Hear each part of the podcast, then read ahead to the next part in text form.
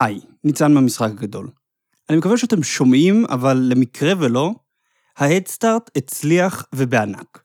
אני רוצה להודות לכל אחד ואחת מכם שהחליטו לתמוך במשחק הגדול. התודה שלי מופנית לכולכם, אבל רק חלקכם בחרו בתשורה של הפרק בחסותכם. הם קראים בסדר שבהם הם התווספו, הראשון מרון לב, דודו המלך חלפון, מנחם צייפלד, עידו דטנר, תום מנור, עמיחי אבן חן, מור וקנין, שושי ניימן, אלון דיאמנט ואוריאל ויינר.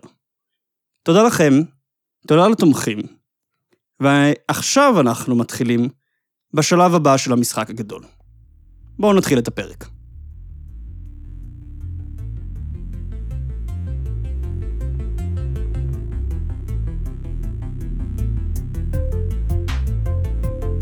כולם מדברים על סין, על איך היא תכבוש את העולם או תתפוצץ כמו בועה. אבל אף אחד לא מדבר על מה באמת סין רוצה או עושה, והאם יכול בכלל להיות שהיא לא רוצה לכבוש את העולם. בסדרה החדשה, קיסר אדום, שזה הפרק הראשון שלה, נצלול למעמקים של סין, נלמד את ההיסטוריה והגיאו-אסטרטגיה שלה, וננסה לענות על השאלה שמנקרת בראש של כולנו. מה סין באמת רוצה?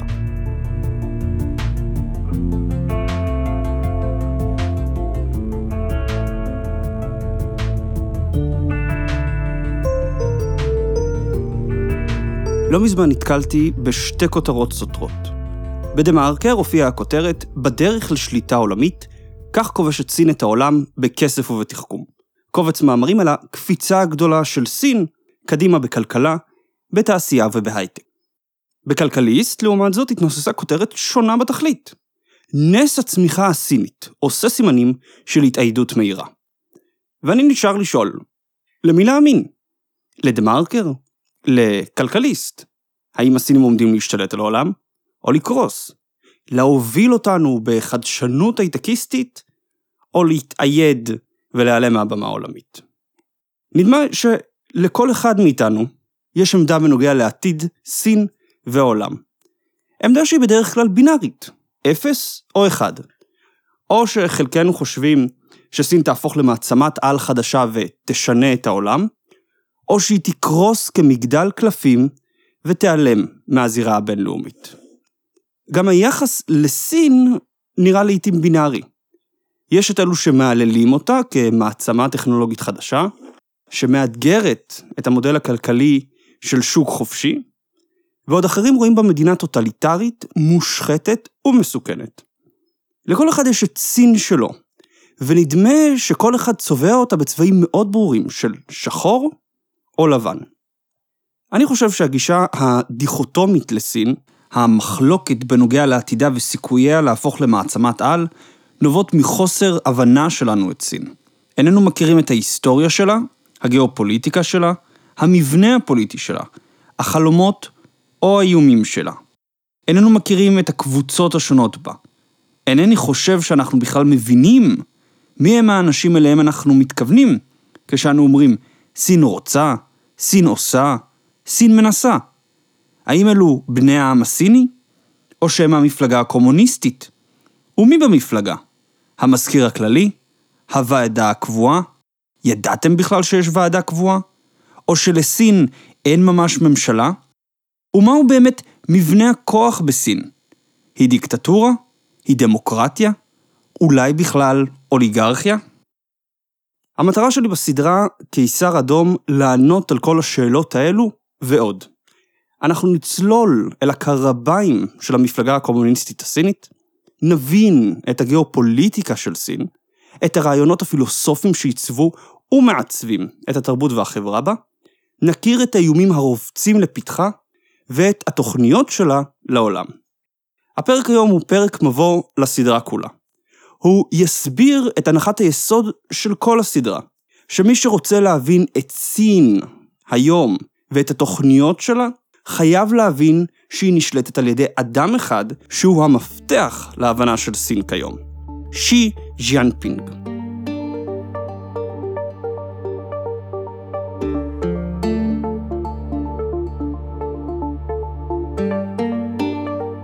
אני לא אוהב לדבר במושגים אמורפיים.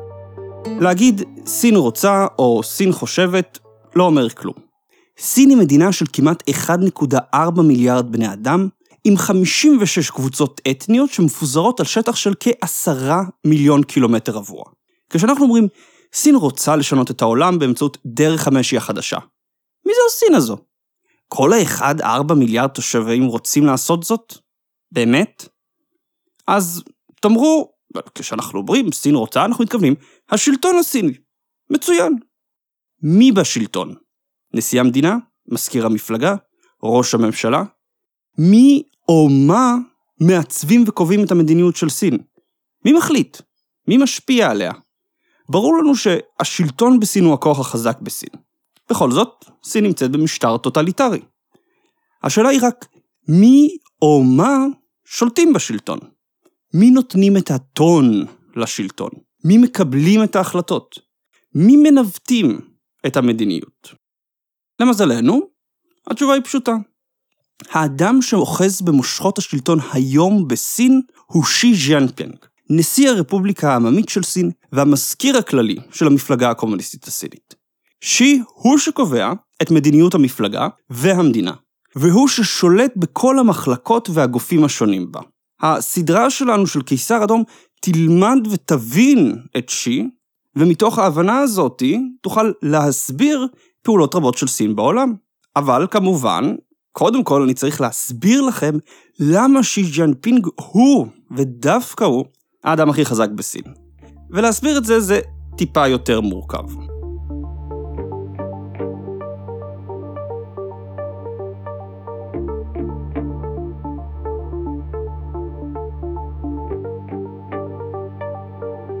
בשביל להסביר למה שי ג'ינפינג הוא המוח של המפלגה הקומוניסטית, למה הוא השולט בסין, צריך קודם כל להבין את מבנה הכוח בסין.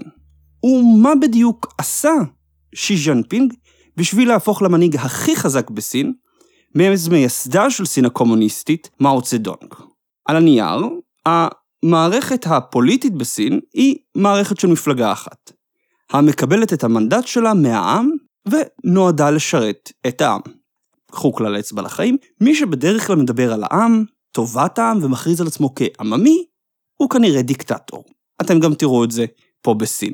בפועל אבל, מבנה הכוח בה טיפה יותר מורכב מאיזושהי מערכת פוליטית חד-מפלגתית. ראשית, חשוב להכיר, בסין יש שתי מערכות שלטון מקבילות, שאחת שולטת בשנייה. מערכת אחת היא של המדינה הסינית. הרפובליקה העממית של סין יש לה משטר מדיני מבנה שלטון ספציפי. ויש עוד מערכת שלטון, שהיא של המפלגה הקומוניסטית הסינית, ששולטת ברפובליקה העממית הסינית. מוסדות המפלגה הקומוניסטית אינם זהים עם מוסדות המדינה הסינית. לכל מערכת יש גוף מחוקק וגוף מבצע. עם ועדות ומחלקות אשר מבצעות לעיתים תפקידים כמעט זהים, למעט שגוף אחד הוא מפלגתי והאחר הוא מדיני. אתם טיפה יכולים לחשוב על זה גם פה בארץ, לדוגמה הליכוד, ראש הממשלה נתניהו הוא גם ראש הממשלה של מדינת ישראל, והוא גם יושב ראש מפלגת הליכוד. אבל, למזלנו, תודה לאל, מדינת ישראל אינה דיקטטורה של מפלגה אחת, ולכן המשקל של מבנה השלטון של הליכוד פחות חשוב לנו בשביל להבין את הפוליטיקה הישראלית. לא ככה בסין. נתחיל עם מבנה המשטר המדיני של סין, כלומר עם מבנה המשטר של הרפובליקה העממית של סין.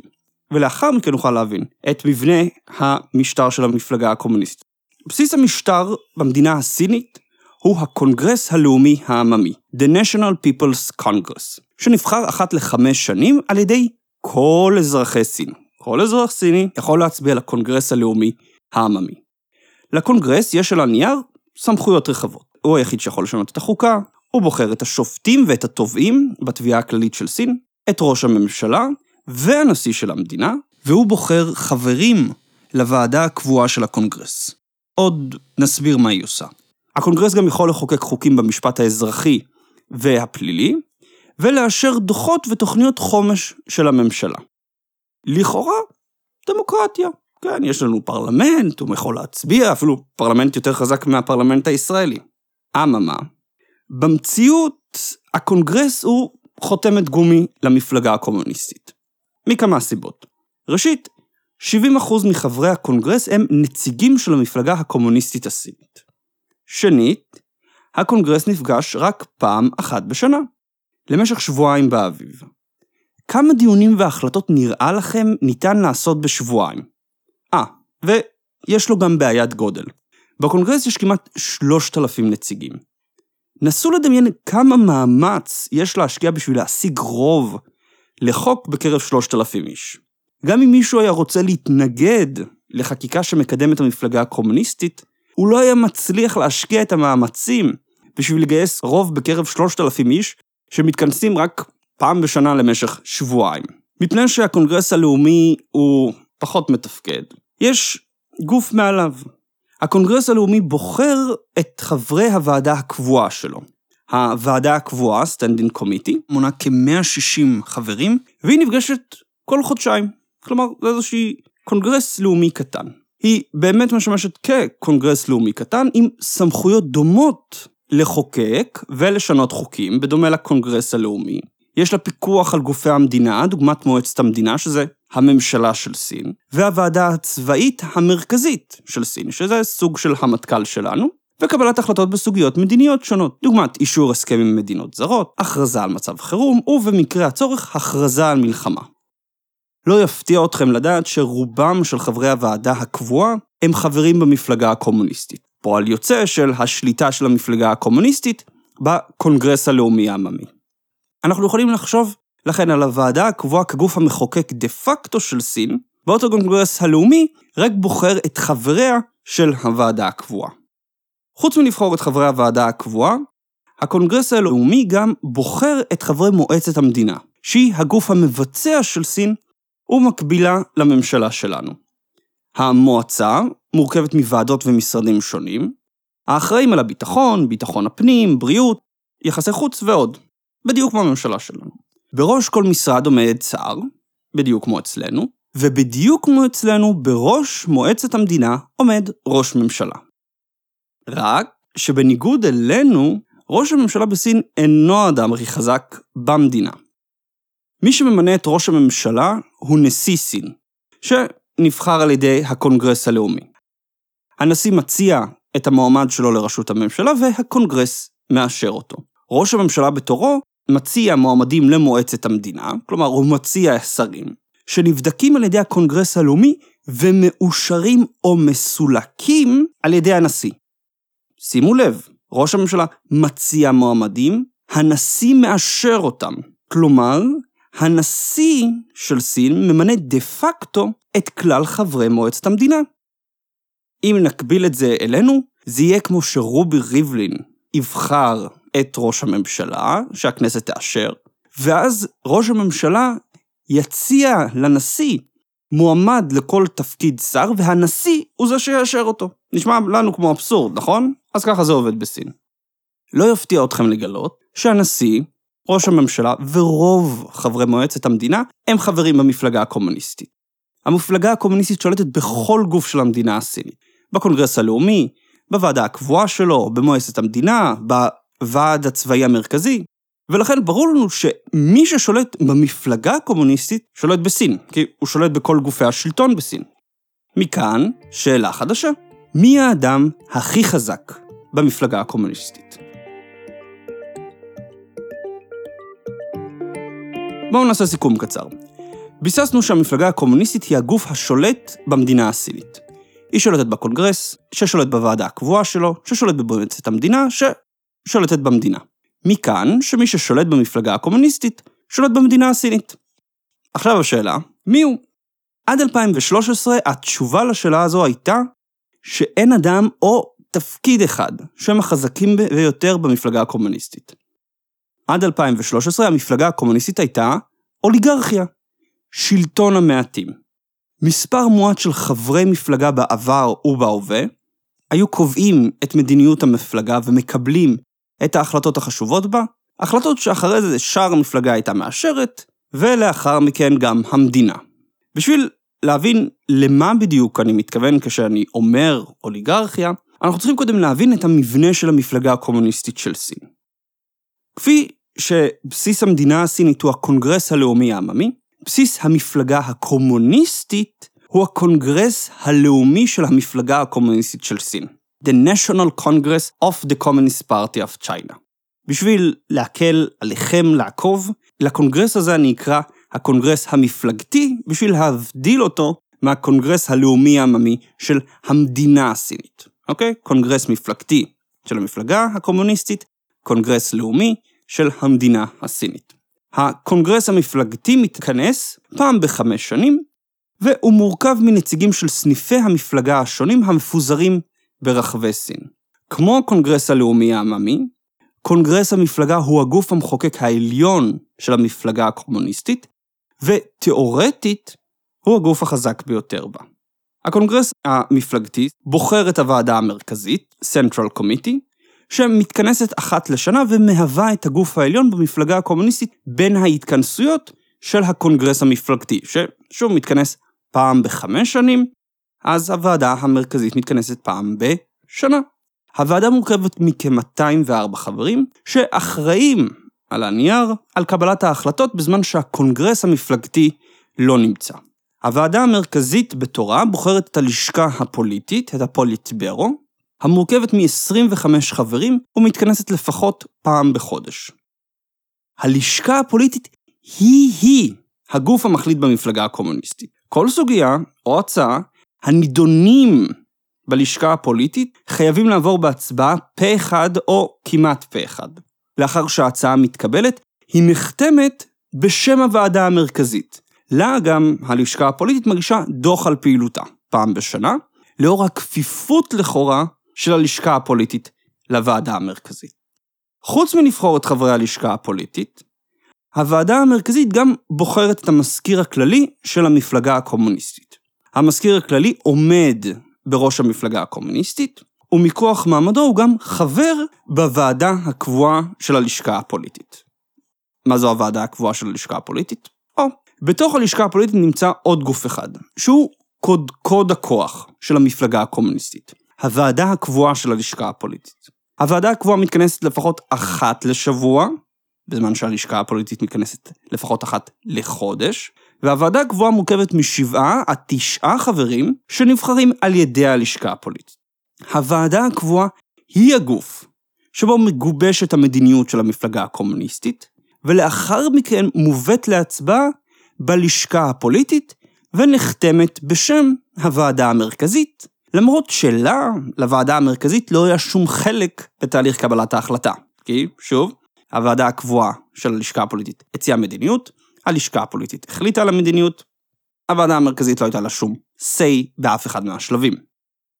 אני יודע שזה טיפה מבלבל, ולכן בואו נעשה רגע סיכום קצר על המבנה של המפלגה הקומוניסטית. חברי המפלגה הקומוניסטית בוחרים נציגים לקונגרס הלאומי של המפלגה, לקונגרס המפלגתי. הקונגרס המפלגתי בוחר את הוועדה המרכזית, שבוחרת את המזכיר הכללי והלשכה הפוליטית. הלשכה הפוליטית בוחרת את הוועדה הקבועה שלה. גופי קבלת ההחלטות, בתוך המפלגה הקומוניסטית, הן הלשכה הפוליטית והוועדה הקבועה, כשהוועדה המרכזית, על הנייר, היא הגוף המפקח. על הנייר. המפלגה הקומוניסטית היא סוג של דמוקרטיה. אבל אנחנו טיפה יודעים יותר טוב. הלשכה הפוליטית מנהלת מספר מחלקות. אחת מהן היא המחלקה הארגונית של המפלגה הקומוניסטית. מחלקה שאחראית על מינוי תפקידים במערכת הנומנקלטורה של סין. מהי מערכת הנומנקלטורה? מדובר באוסף של כלל תפקידי ההנהגה והניהול החשובים במפלגה הקומוניסטית. מרמת המחלקות ומשרדי הממשלה ועד רמת הוועדים המקומיים בערים ובעיירות. אנשי הנומנקלטורה אחראים על יישום מדיניות המפלגה, עקיפה ופיקוח על החברים, ובחירת הנציגים לקונגרס המפלגתי. אנשי הנומנקלטורה מחליטים מי מהמועמדים יתמודד למושב בקונגרס המפלגתי, ומחליטים גם מי ייבחר לוועדה המרכזית. הוועדה שבוחרת את חברי הלשכה הפוליטית שמנהלת את המחלקה הארגונית. אתם מבינים לאן זה הולך. הלשכה הפוליטית בוחרת את האנשים שיבחרו אותה. הקונגרס המפלגתי, כמו גם הוועדה המרכזית, הם בסך הכל כסות של הלשכה הפוליטית. כי שוב, הלשכה הפוליטית מנהלת את המחלקה הארגונית. המחלקה הארגונית ממנה את האנשים שמאשרים את הנציגים לקונגרס המפלגתי. הקונגרס המפלגתי בוחר את הוועדה המרכזית, הוועדה המרכזית בוחרת את הלשכה הפוליטית, ששוב, בחרה מי ייכנס לקונגרס המפלגתי. כלומר, הוועדה המרכזית והקונגרס המפלגתי הם חסרי כוח ממשי במבנה הפוליטי של סין. והם משמשים יותר כתיאטרון פוליטי מאיזשהו מוסד עליון של המפלגה. האנשים החזקים, הגוף המשפיע באמת, היא הלשכה הפוליטית והוועדה הקבועה שלה.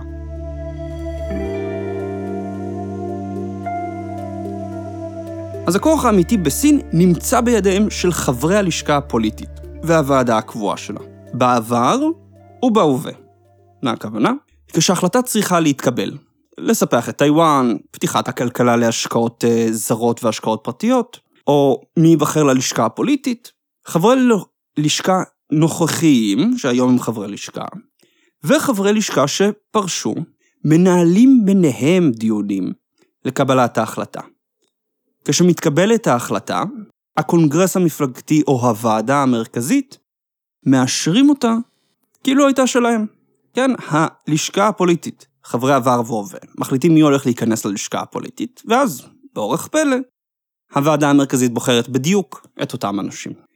לכן, עד 2013 סין הייתה באמת ובתמים אוליגרכיה. שלטון של המעטים. חברי הלשכה בעבר ובהווה, המונים כמה עשרות, היו מקבלים את ההחלטות בעבור 1.4 מיליארד אזרחים סינים. המפלגה והמדינה היו מתיישרים לפיהם. הקונגרסים, הוועדות, המועצות, כל הטררם הזה, הכל היה כסות לאוליגרכיה הפוליטית של הלשכה הפוליטית. עד 2013. מה קרה ב-2013? ב-2013 שי ג'ינפינג, המזכיר הכללי של המפלגה הקומוניסטית, נבחר על ידי הקונגרס הלאומי כנשיא סין. שי, שצמח בתוך המערכת המפלגתית, מחבר מפלגה בכפר עני עד למשרד המזכיר הכללי, התחיל ב-2013 בתהליך איטי ומחושב של פירוק האוליגרכיה הקומוניסטית והפיכתו למנהיג העליון של המפלגה והמדינה הסינית. אנחנו עוד נדבר הרבה על מה בדיוק שי ז'אנפינג עשה בשביל להשיג את כוחו. אני אדבר איתכם עכשיו רק בכותרות כלליות. הוא קודם כל התחיל בקמפיין נגד שחיתות חסר תקדים בהיקף שלו ובמשכו, בו עשרות אלפי חברי מפלגה נמוכי דרג הורשעו ביחד עם חברים בכירים, כולל חברים לשעבר בוועדה הקבועה של הלשכה הפוליטית ובצבא השחרור העממי, צבא סין. הוא ביצע לאחר מכן שורה של רפורמות בצבא, שהגדילו את השליטה של המפלגה הקומוניסטית בצבא, ובעצם הגדילו את השליטה שלו בצבא. לבסוף, הוא מינה עצמו ליושב ראש של כל ועדה חשובה במפלגה הקומוניסטית. והוא יושב ראש הראשון שהצליח לעשות את זה. הוא ראש הוועדה לביטחון לאומי, הוא ראש הוועדה הצבאית המרכזית, מה שהופך אותו למפקד העליון של הצבא. הוא ראש הוועדה ליחסי חוץ, הוועדה להעמקה כוללת של הרפורמות, הוועדה לאבטחת אינטרנט ומידע, שהיא אחראית על הצנזורה החמורה בסין, הוועדה לענייני כלכלה ופיננסים, ועוד ועדות כאלו ואחרות. על ידי כל המהלכים האלו, שעוד ארחיב עליהם בהמשך הסדרה, שי ז'אנפינג הפך את עצמו לאיש החזק ביותר במפלגה הקומוניסטית ובסין בכלל. הוא שולט בוועדה הקבועה של הלשכה הפוליטית. הוא שולט בלשכה הפוליטית. וכמו שביססנו, מי ששולט בלשכה הפוליטית שולט במפלגה הקומוניסטית. מי ששולט במפלגה הקומוניסטית שולט במדינה הסינית. ושי ז'נפינג עשה את זה. ולכן כשאנחנו אומרים, סין רוצה, סין מתכננת, סין חוששת, אנחנו מתכוונים לשי ז'נפינג. המחשבה של שי ז'נפינג, המטרות שלו, הן שמכנות את המפלגה הקומוניסטית בסין, והן יהיו המפתח שלנו בשביל להבין מה עובר על סין ולאן היא מכוונת.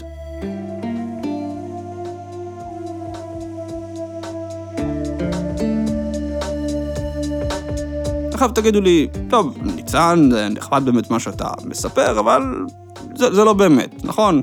זה שמישהו השיג טיפה כוח ושליטה, זה עדיין לא אומר שהוא שולט בכל המפלגה. אז, חברים, כמו תמיד, אתם לא צריכים להאמין לי. המפלגה הקומוניסטית עצמה מכירה בכך ששי ג'ינפינג הוא המנהיג הכי חזק שלה. ב-2017 הקונגרס המפלגתי הכריז ששי ג'ינפינג הוא מנהיג ליבה של המפלגה הקומוניסטית, כמו מייסד המפלגה, מאו דזה-דונג, ומחשבתו על סוציאליזם עם תווים סיניים הפכה לחלק מהחוקה הרשמית של המפלגה, ביחד ובמעמד זהה להגות של מאו דזה-דונג.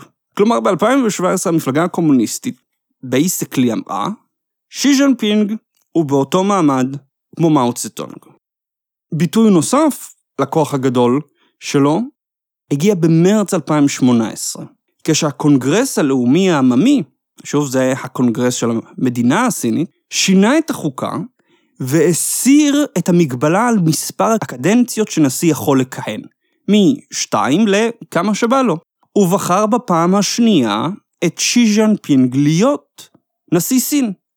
המכשול האחרון שנותר בפני שי ז'אנפינג בדרך לשלטון לכל החיים, יגיע רק ב-2022, כשימלאו לו 68 שנים. למה, מה מיוחד ב-68? במפלגה הקומוניסטית ישנה נורמה שמנהיגים המגיעים לגיל 68 פורשים ומפנים את עמדותיהם לחברי מפלגה צעירים יותר. הנורמה נועדה בשביל להקטין שחיתות בדרגים הגבוהים ולהקטין את הסיכוי להתפתחות של כת אישיות מסביב למנהיג המפלגה. בדומה למה שהיה בימיו של מאו צדונג. לאור האחיזה האיתנה של שי במפלגה הסינית, לא סביר שהוא יפרוש מהשלטון כשיגיע לגיל 68 ב-2022, וימשיך לכהן, טוב, עד שימאס לו. שי ז'נפינג הוא הקיסר החדש של סין. התהליך שהוא התחיל בשביל להגיע למעמד הזה לא נעצר רק בשינוי המפלגה. הוא עיצב מחדש את היחסים בין המפלגה לחברה האזרחית, העצים את השליטה של הצנזורה במרחב הסייבר הסיני, העמיק את השליטת הממשלה בכלכלה, והחל במסע רדיפה של אישים וארגונים שמתנגדים בכל אופן למדיניות הרשמית של המפלגה. דוקטור אליזבת סי אקונומי, ראש המחלקה ללימודי אסיה במועצה ליחסי חוץ, Council on Foreign Relations, קוראת לתהליך ששי מנהל המהפכה השלישית של סין. בסדרה קיסר אדום אסרטט מהי בדיוק המהפכה השלישית של שי, בהתבסס על המחקר של דוקטור אקונומי, ארחיב ואעמיק אותו. בעוד היא עוסקת בעיקר בתיאור של המהפכה, אני אסביר את הדינמיקה שלה והאתגר שהיא מציבה לסדר העולמי בכלל ולישראל בפרט. אבל לפני שנצא למסע הליבה של המהפכה, אנחנו צריכים קודם להבין מהו בכלל הרקע הגיאוגרפי, התרבותי וההיסטורי של המהפכה השלישית של שי ז'נפינג. בפרק הבא נלמד כיצד הגיאוגרפיה הסינית עיצבה את ההיסטוריה שלה, ואיך הקיסרים הסינים נאבקו באותה גיאוגרפיה בשביל לנסות ולבצר את שלטונם. על כל זאת, ועוד, בפרק הבא. תודה לכם על ההקשבה. זה היה הכל להיום. אם נהניתם, אל תשכחו לדרג את המשחק הגדול ב iTunes או בכל אפליקציה שבה אתם שומעים, ואל תשכחו להמליץ אותה לחברים. אל תחששו לשלוח אליי למייל לניצן פוקס שטרודל ג'ימייל.קום או בדף הפייסבוק. אני אגב מציע לכם אם אתם רוצים להמשיך ולהתעדכן, להצטרף לדף הפייסבוק, להצטרף לערוץ הטלגרם, או לעקוב אחרינו בערוץ היוטיוב או בערוץ האינסטגרם. מוזיקת הרקע ששמעתם היא מוזיקה מקורית של חין והפיק גיא שילה, שגם ערך את הפרק. כאן ניצן דוד פוקס, המפיק של המשחק הגדול, ואני מודה לכם שוב על ההקשבה.